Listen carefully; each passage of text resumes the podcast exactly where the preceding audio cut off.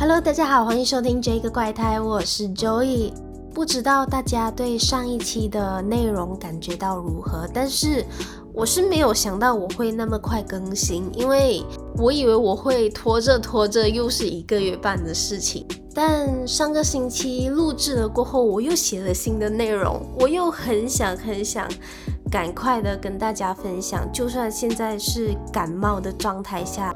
所以这一期呢，我的鼻音会比较重。我不是说我最近一直都很迷茫吗？加上我分享欲很重，所以我在迷茫的当下，我会告诉我身边的家人朋友。但我知道我的迷茫是我自己给自己的，也就是说，我一直环绕着这个圈子，然后循环打转。到一种程度，就是我自己很想摆烂。本来就是有拖延症的我，因为这样拖延症就就是更严重了。我白天完完全全在摆烂，然后傍晚呢才开始正式工作到深夜，然后就是一直每天这样子循环，也加上种种的因素啦。像我上一集所说，我们这个时代。赚钱的方法太多太多了，多到我们根本来不及研究。尤其是 ChatGPT 还有各种 AI 的诞生后，我们可以看到 YouTube 很多人在教大家如何用这些 AI 赚钱，这是一个点啦。但看了之后，要如何实现财富自由，用 AI 躺着赚钱也是另外一个点。所以这些东西涌出来的时候，我当然是看到哪一个赚钱，我就想尝试哪一个。导致自己真的真的很迷茫，也忘了其实我们应该要好好一个一个去尝试，或者是说好好 focus 一样东西，才不会把自己弄成更迷茫。后来我就觉得说，好了，不行，我该好好静下来看书。然后直到某一天，我朋友就叫我听书，一本叫做《反脆弱，做个内心强大的人》。刚好这本书的内容呢，就和我读这一本书挺相似的，叫做《你的自信决定你的未来》。听着听着，我就觉得诶，挺好的，我就决定说，好，我每一天不管工作做得多晚，都要抽一点时间去听书、看书，或者是做自己想要做的事情等等啊。除了是玩电话啦，因为我们每一天都会玩电话。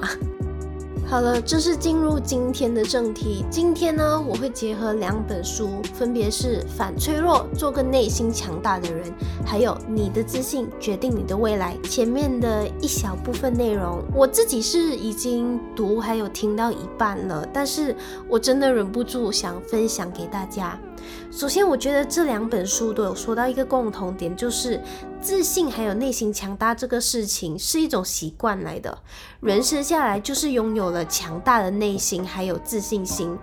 作者就有提到，如果你往回想，你会看到 baby 他哭的大声也好，根本不顾身边的人是怎么想，也知道他们哭了，自然而然就有人去疼他、去哄他、去关心他。这就是为什么婴儿。他生下来就很有自信，还有内心是很强大的。我们之所以会变得自卑还有脆弱，是因为我们接触了这个世界后，因为种种的因素，所以才变得非常自卑还有脆弱。接下来作者就有提到说，我们要怎么看出一个人是不自信的呢？那就是你往往看到他们在人群前面，他们是没有抬过头看过别人一眼的，或者是下意识的回避。也有另外一个说法，就是不自信的人会一直吐槽自信的人，就是诶，那个人在自信什么？总有一天一定会有人笑话他的之类的一些想法，因为他们自卑，所以他们才会嫉妒自信的人。也有的是看不出来的，比如说 A，他能在熟悉朋友的面前敞开心扉、大大咧咧的，但看到很多人的时候，或者很多陌生人的时候，话都不敢说。这个也是不自信的一种现象。那很明显，我就是那样的人。我是那种可以在朋友面前就是话说不停，其实我也可以在陌生人面前就是。彼此自我介绍后，开启尬聊模式。但是人一旦多了，就是我会缩起来，然后回到自己安全的区域。其实我时常听很多人都在夸赞我，就什么都会，没有什么是难倒我的，我很厉害。但我个人是不怎么认为的。就是因为这些不自信，还有内心的脆弱，我一直都在和自己内耗，所以很多时候外面的人是不知道的。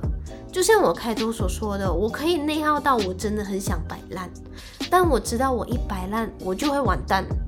我就开始想，完了，今天东西还没有完成，也会有一种状态，就是我现在东西还没有完成，就想着另外一件事情，或者是想明天甚至下个星期的事情该怎么做，要如何做，要怎么解决，所以导致焦虑感不断的上升，导致失眠啊。所以我也很常靠着听音乐来睡觉，我觉得这是对我最好的一个助眠方法。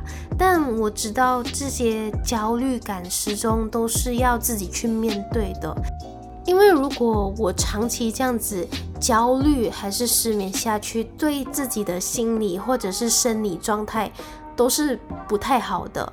这几年里，其实很多朋友都陆陆续续的工作啊，然后从大学毕业，然后也有很多同龄的朋友都告诉我，他自己很迷茫，自己不懂该干嘛，兴趣是什么，热血在哪里，然后薪水好像就只有这样，要怎么让生活过得更好？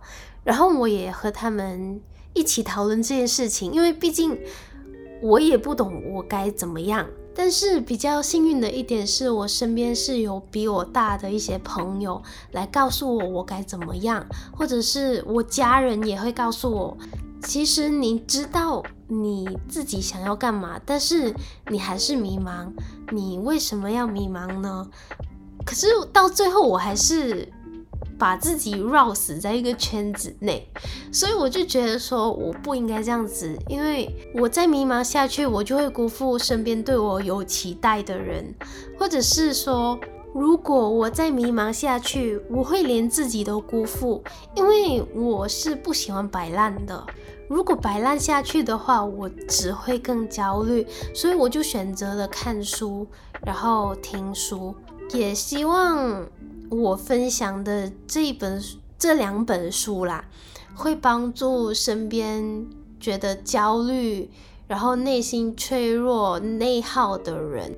毕竟我也不想我认识的人会有好像我这样的感觉。我知道是挺辛苦的。到最后就是很多人问我，我到底在哪里看书？那有一些。书呢，我是会在 Popular 或者是哪一个书局都会买，都会看到。那很像这两本书呢，一个我是在 YouTube 听的，然后另一本我是在微信读书上面看的。有兴趣的朋友，我其实会在 description 那边会贴上那两个链接，然后你们可以去听下或者是看下。那微信读书还蛮好的，我在里面也看了，应该有两本书吧。我就比较弱，然后每天工作工作，所以最近就抽时间工作完毕。才看那几页，或者是空闲时间滑完手机滑下，觉得诶不行了，我应该看书，然后就翻开来看几页，这样子抽个时间吧。我觉得看书真的是帮助自己成长，也帮助自己的身心心灵这样子。好啦，今天的 podcast 就到这里。我希望我下个星期能继续的更新啦。我希望还是不要画饼好了，嗯，不画饼我才能嗯好好的写我的稿，然后嗯自然而然的更新。好啦，感谢收听这个怪胎，我是 Joey，我们下期再见。